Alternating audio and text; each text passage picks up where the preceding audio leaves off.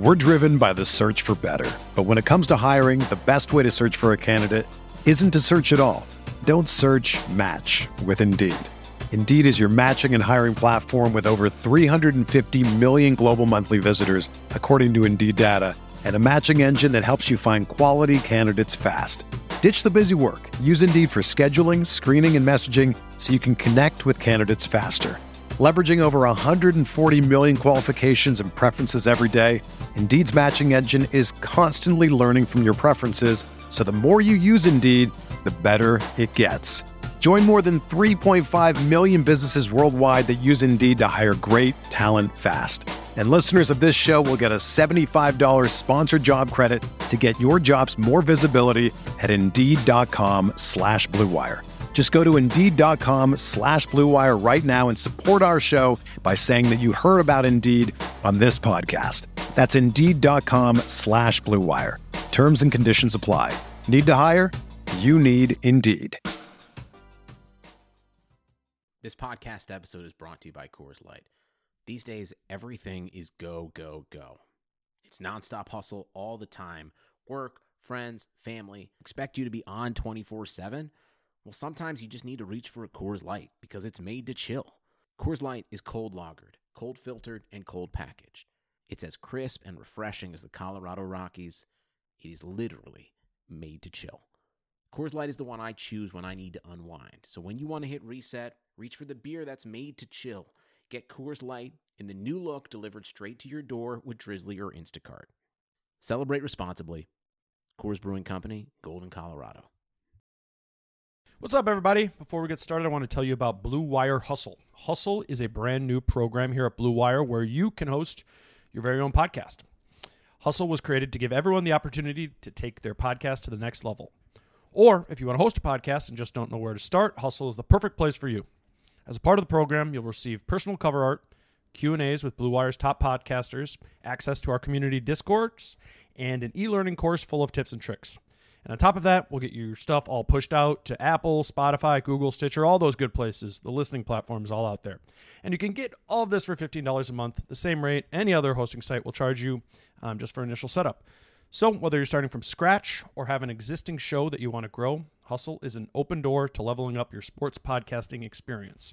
Acceptance into the program is limited, so get your application in today. To apply, go to bwhustle.com slash join.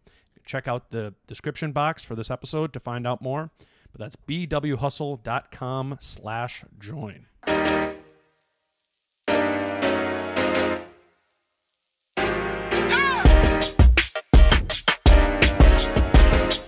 Hey, yeah. I feel like Kobe in the fourth quarter. This is the Dane Moore NBA podcast brought to you by Blue Wire Podcasts. And tonight's loss in Washington against the Wizards makes seven losses in a row for the Wolves. Ryan Saunders' final game against New York was the fourth consecutive loss, and now the Wolves are 0 3 under Chris Finch. The new variable kind of thrown into the mix tonight, and will be in the mix for the next month, is the absence of Malik Beasley.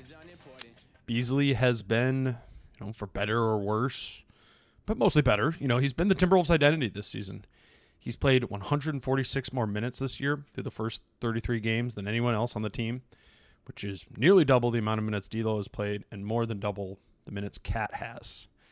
And I think coming into tonight's game that I that I underestimated the impact of Malik's absence on just how the Wolves were going to play. Obviously, you know, we knew that those 20 points per game would be missed, but I think I was thinking more about how they replace those points rather than who would be replacing them. And the reality kind of just struck me before the game that that Beasley's minutes would be replaced with players who don't really bring much of anything offensively. And and I asked Chris Finch about that before the game, so I'm gonna play that for you to start. Coach, you just mentioned the idea of um, playing faster, kind of covering up maybe some some more limited shooting lineups.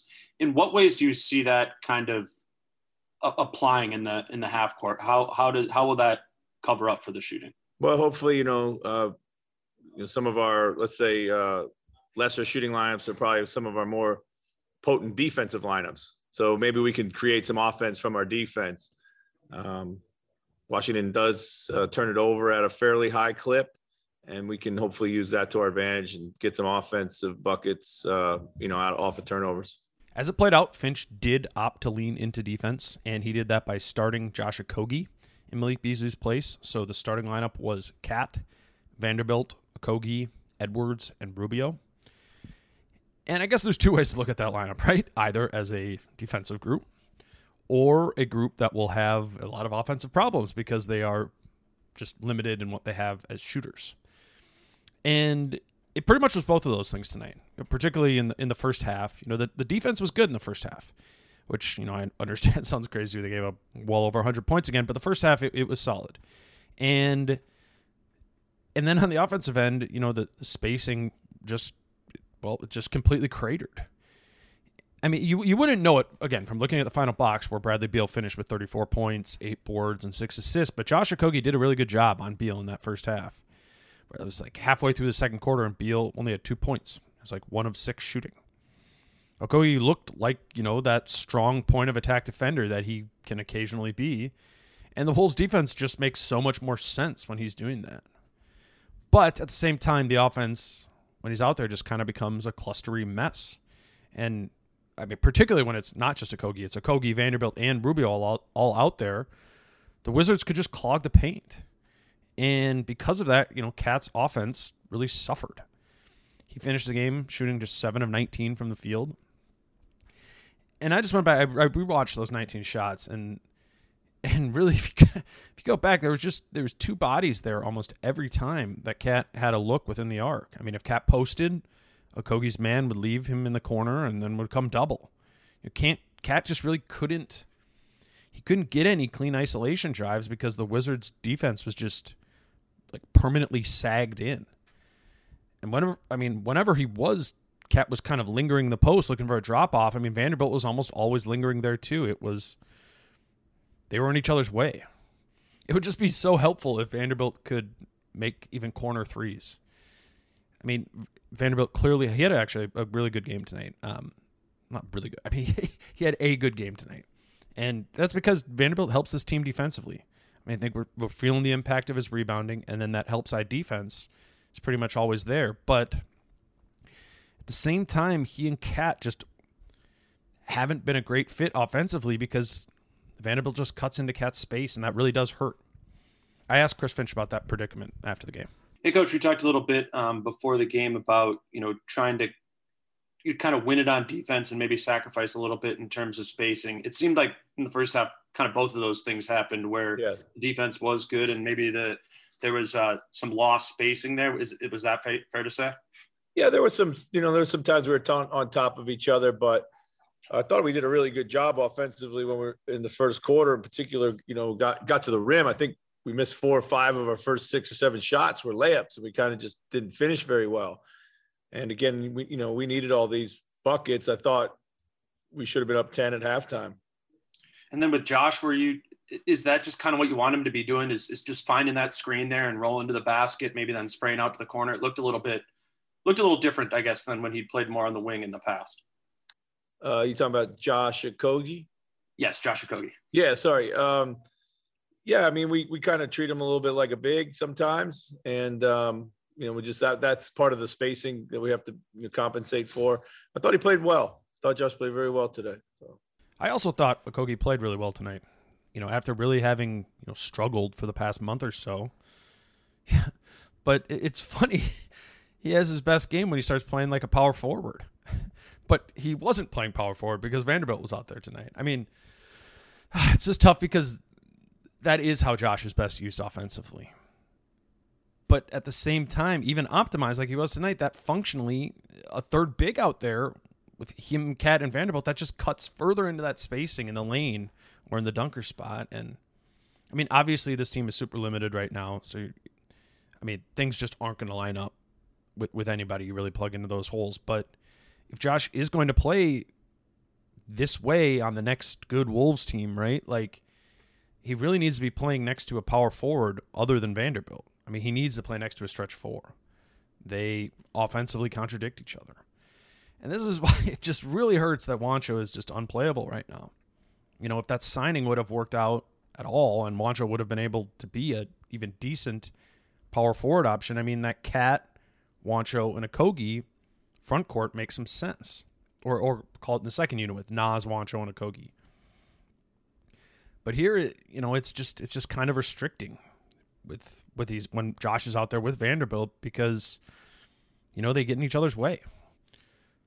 So we just kind of know that these pieces, right, without Malik don't fit together right now, which means some of those some of these other guys on the margins are going to need to step up. That's the only way they're going to be able to compete in these games. And I want to hit on a few of those guys tonight, like Culver, who made his return tonight. Uh, Jaden McDaniels is another one there, and then obviously the real wild card is is Anthony Edwards. But first, we're going to take a quick break.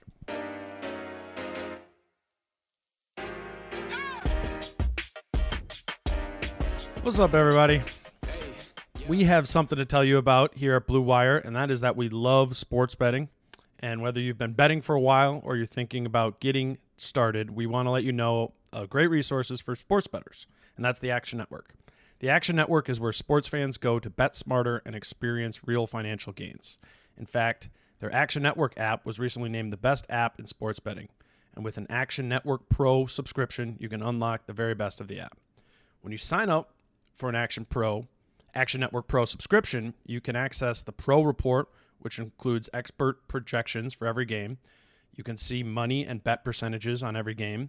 You can see the teams professional gamblers are betting on. You can take advantage of pro systems, which match winning historical betting trends with the latest games and lines. You can track every bet you make and get alerts in real time. So if you're looking to bet smarter, an Action Network Pro subscription is the way to get started. And for a limited time, our listeners can receive 50% off an annual pro subscription. Just go to actionnetwork.com and receive 50% off an annual subscription when you use the code MOORE50, M O O R E 50. This offer won't last, so go to actionnetwork.com to sign up for a pro subscription and use promo code MOORE50 to receive 50% off and start betting smarter today.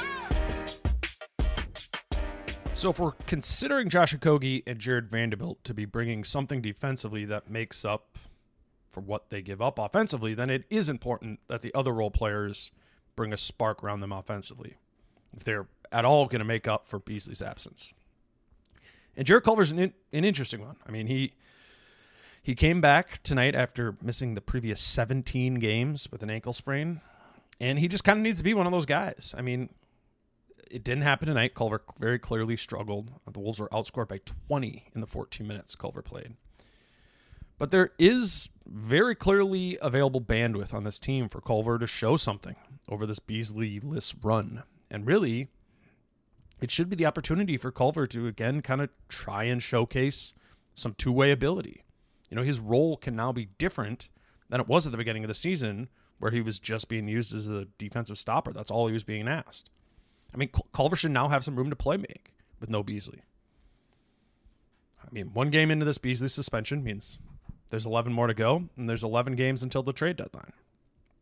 This might be Culver's last chance to really show something.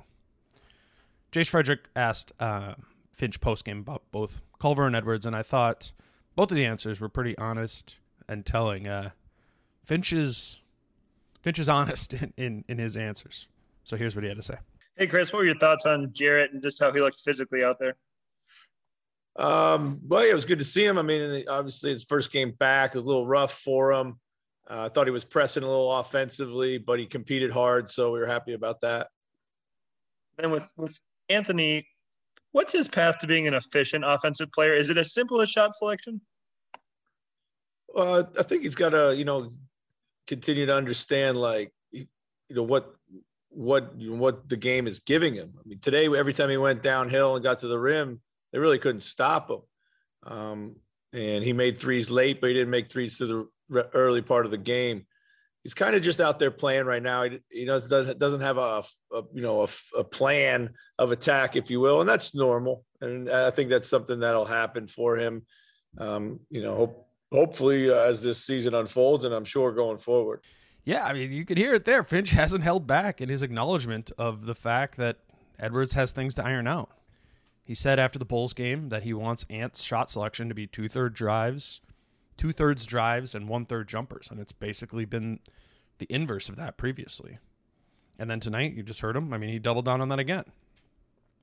I do think we can expect Finch to start enforcing a little more with Edwards, more than Saunders was doing.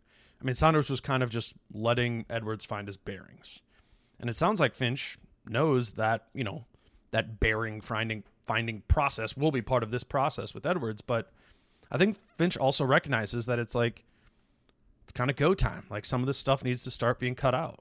You know, for the Wolves to start competing at all in any of these games, Edwards just has to become a more efficient scorer. With the way teams are just loading up on Cat, I mean, Ant is going to get a lot of freedom to shoot. You know, and now even more than he had when Beasley was out there. And and he had a lot of freedom then too. I mean, Cat has been back for 10 games now and he's only shot more shots than Edwards in those 10 games, and only four of those 10 games. I mean, that's a lot of ant. And, you know, while that should probably change, I mean, Cat should be leading the team and shooting every game. You know, I wouldn't say I necessarily expect it to. Well, one, just because of the way teams are going to defend Cat, and then two, this offense just gives Edwards a lot of room. And Edwards does keep flashing. I mean, he had more big time rim attacks tonight that, like, they do. They look special. But at what point does he have to start looking a little less lost? You know, I, I guess that's a question I've been asking myself. Like, is he growing in his understanding? And this this feeling we're watching him of him settling, you know, that that goes back to Georgia. And and that hasn't really gone away. And it just feels like Ant isn't really grasping that yet. And I don't know. I mean, we're almost halfway through his rookie year obviously there's going to be a lot of losing over this Finch chunk of the season, but you know, there have to be a few real meaningful changes that click in. And if Finch can make Ant be one of those, if he can make some of this, make some of that shift happen with Edwards, get him going downhill more often, less settling. I mean, that'll be big. Because there will come a time where both Beasley and D'Lo are back, and I think at that time, the learning is going to be harder to do because Ant's going to be a little bit more restricted in that role he has the bandwidth to learn right now. And I don't know. It would just be big if, if Edwards can start to take those steps prior to the deadline, which is obviously prior to Beasley's return. The last thing I kind of want to note or just you know, put a little pin in is the fact that Jaden McDaniels hasn't done much of anything in these first three Finch games. McDaniels has only scored six total points in the in the three games, and he just hasn't really popped in any of the ways he was you know pretty consistently doing and he was kind of the plus minus darling for this team, right? Now in these three games, McDaniels has gone minus 14, minus 12, and then minus 18 tonight. And he also just isn't playing a lot. 22 minutes against Milwaukee, 16 minutes against Chicago, and then 15 minutes tonight. I mean, obviously McDaniels is an important part of this, and he's going to keep getting this shot. But I think, I don't know, it, it's worth a little note. I'm I'm noting it down. We will see if tomorrow is any different against Phoenix. All right, that's all I got for tonight. Sorry, nothing too interesting to share from the players post game. They pretty clearly wanted to get out and get back to Minneapolis. If you are though looking for some more Wolves talk, I did record with Britt yesterday. Um, obviously, that those are always a little bit more big picture, you know, as which I think is relevant right now. I mean, the Wolves we tend to get caught in the in the moment, which is is the coaching change, but really, you know, we're to be moving into trade deadline season here pretty soon. So we talk about all that um, on the Britt Pod. So dive into that if you haven't. It's long. And if you have already listened, well, then I will be back with another pod tomorrow night after Sunday's game against the Suns, which for some very dumb reason starts at 8 p.m. But that just gives you more time to enjoy your Sunday. So do that, and I will talk to you after the Phoenix game. Until then, I'm Dane. Peace out